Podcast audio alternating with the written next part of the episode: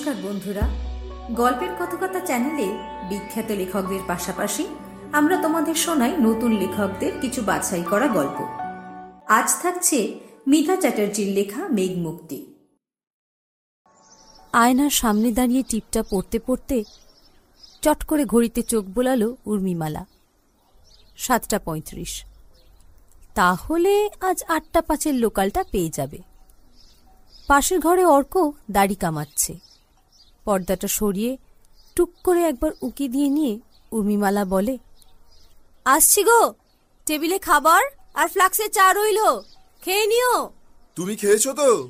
নাকি না খেয়েই ছুটছো? হ্যাঁ হ্যাঁ খেয়েছি আসছি। বলতে বলতে উর্মিমালা যখন বাড়ির গেট পেরোচ্ছে ঘড়িতে তখন সাতটা চল্লিশ। উর্মিমালা ডাকনাম উর্মি। বয়স এই পঁয়ত্রিশ হবে? ফর্সা দোহারা চেহারা। পিঠের উপর একটা বেশ মোটা, সোটা, লম্বা বিনুনি সাপের মতো দুলছে। এই চুলের জন্যই কলেজের ছেলেরা আড়ালে তাকে কেশবতী বলে ডাকত। কথাটা মনে পড়তেই নিজের মনেই ফিক করে হেসে ফেলে স্টেশনের দিকে পা চালায় উর্মি।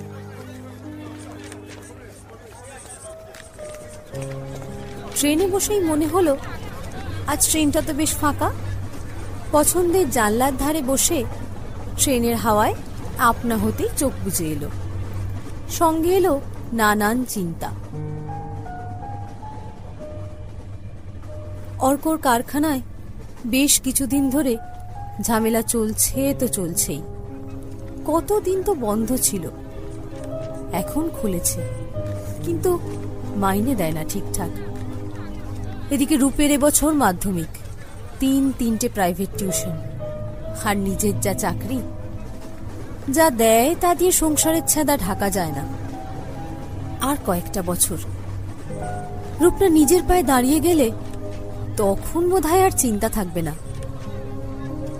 শরীরের অন্তঃস্থল থেকে একটা গভীর নিঃশ্বাস বেরিয়ে আসে উর্মির।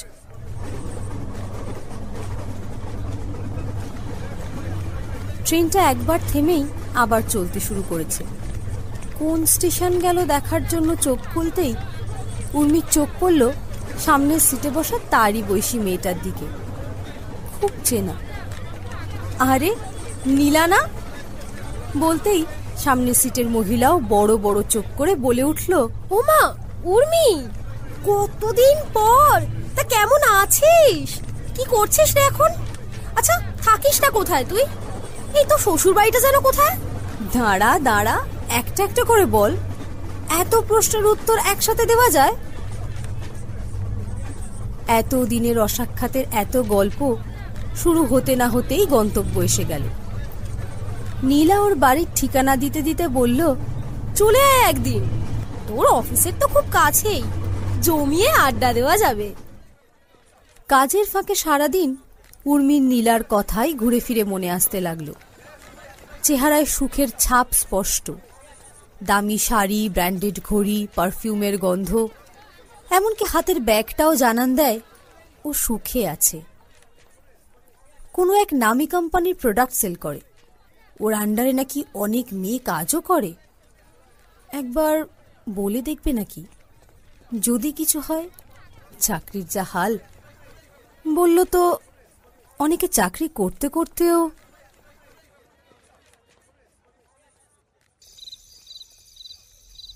মা, ও মা, একবার ছাদে এসো না। সঙ্গে মাদুরটা বেনো। রূপের ডাকে মাদুর হাতে ছাদে উঠে এলো উর্মি। সুন্দর হাওয়া দিচ্ছে। ছাদের এক কোণে দাঁড়িয়ে নিজের মনে রূপ গান গাইছে। এত ভালো গান গায় ছেলেটা, ইচ্ছে ছিল ওকে গান শেখাবে, কোনো বড় গুরুর কাছে। কিন্তু সামর্থ্যে কুলোয় না। অর্কর কারখানা আবার বন্ধ। অর্কর কথা মনে হতেই মনটা ভারী হয়ে এলো উর্মির কি ভীষণ হাসি খুশি ছিল মানুষটা।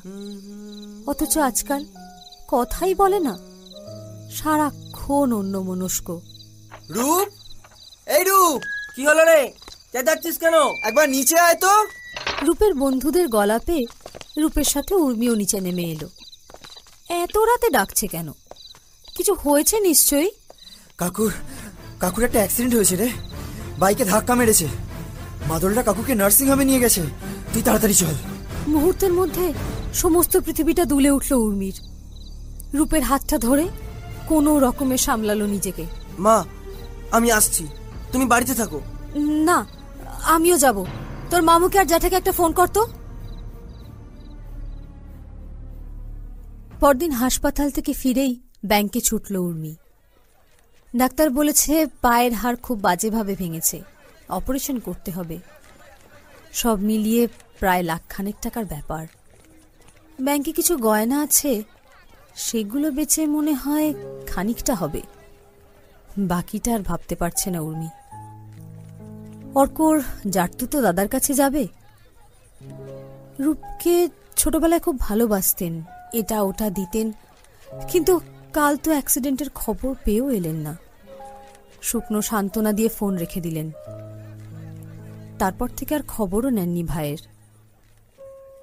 আর উর্মির নিজের দাদা, তার কাছে হাত পাততে নিজেরই সংকোচ হয়। মাথা গোজার একটা ঠাঁই ছাড়া আর কিছুই নেই ওর। সাহায্য চাইলে হয়তো ধার করেও নিয়ে আসবে। মাছ ভাড়া দেবে বলে ব্যাগের ভিতর হাত দিতে হাতে পড়ল এক টুকরো কাগজ। নীলার ঠিকানা।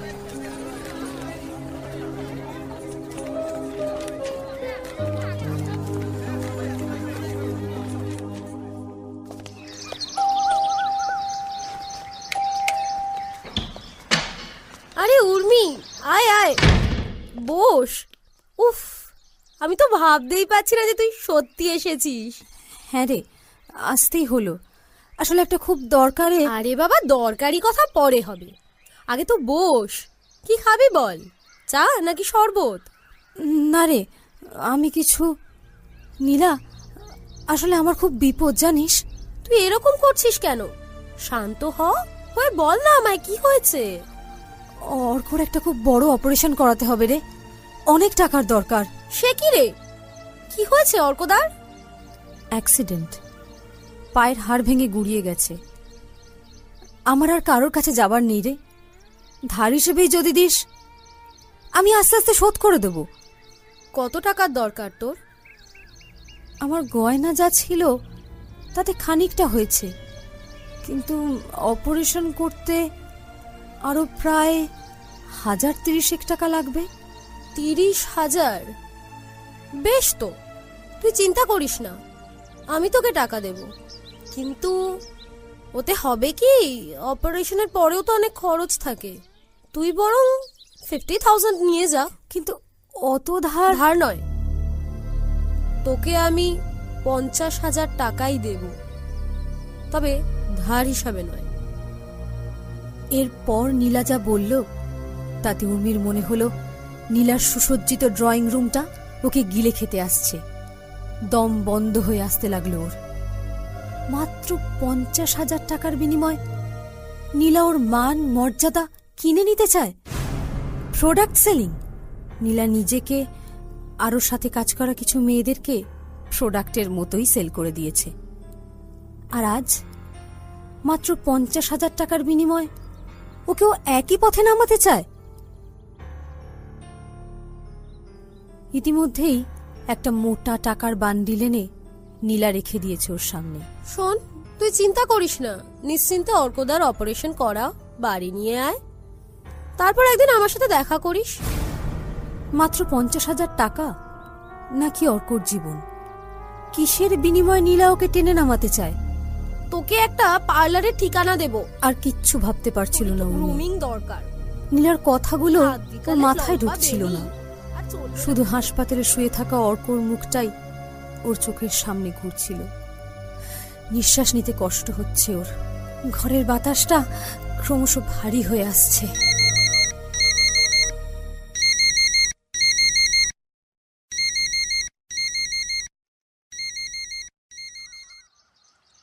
আজ অর্ক বাড়ি ফিরে আসছে। রূপ আর ওর মামু গেছে ওকে আনতে। আজ আর উর্মি যায়নি। আয়নার সামনে দাঁড়িয়ে নিজের দিকে তাকিয়ে ওর মনে পড়ল সেদিনের কথা নীলার কথা। তোকে একটা পার্লারের ঠিকানা দেব। তোর একটু গ্রুমিং দরকার। এই আদিকালে লম্বা বেনি আর চলবে না বুঝলি?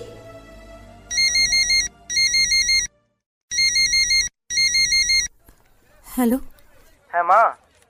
মামু এসেছে। তোমার সাথে কথা বলতে চাইছে। এ নাও কথা বলো। হ্যালো? হ্যাঁ রে উর্মি, শোন শোন। বলছি আর চিন্তার কোনো কারণ নেই। টাকার জোগাড় হয়ে গেছে, বুঝলি? আরে বাড়িটা প্রমোটারকে দিয়ে দিলাম। ওই পুরনো বাড়ি সারাতেও তো পারছিলাম না। কবে মাথাতেই ভেঙে পড়তো। নেহাত বাপ দাদার বাড়ি, তাই তো একদিন।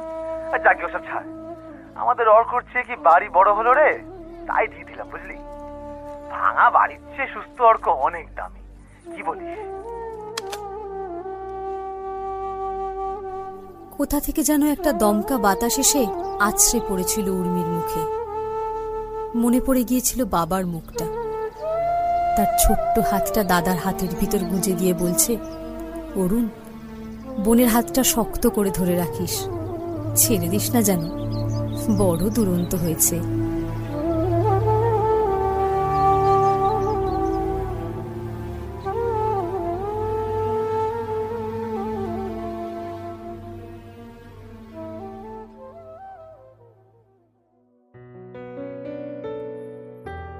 এতক্ষণ তোমরা শুনছিলে মিতা চ্যাটার্জির লেখা গল্প মেঘমুক্তি।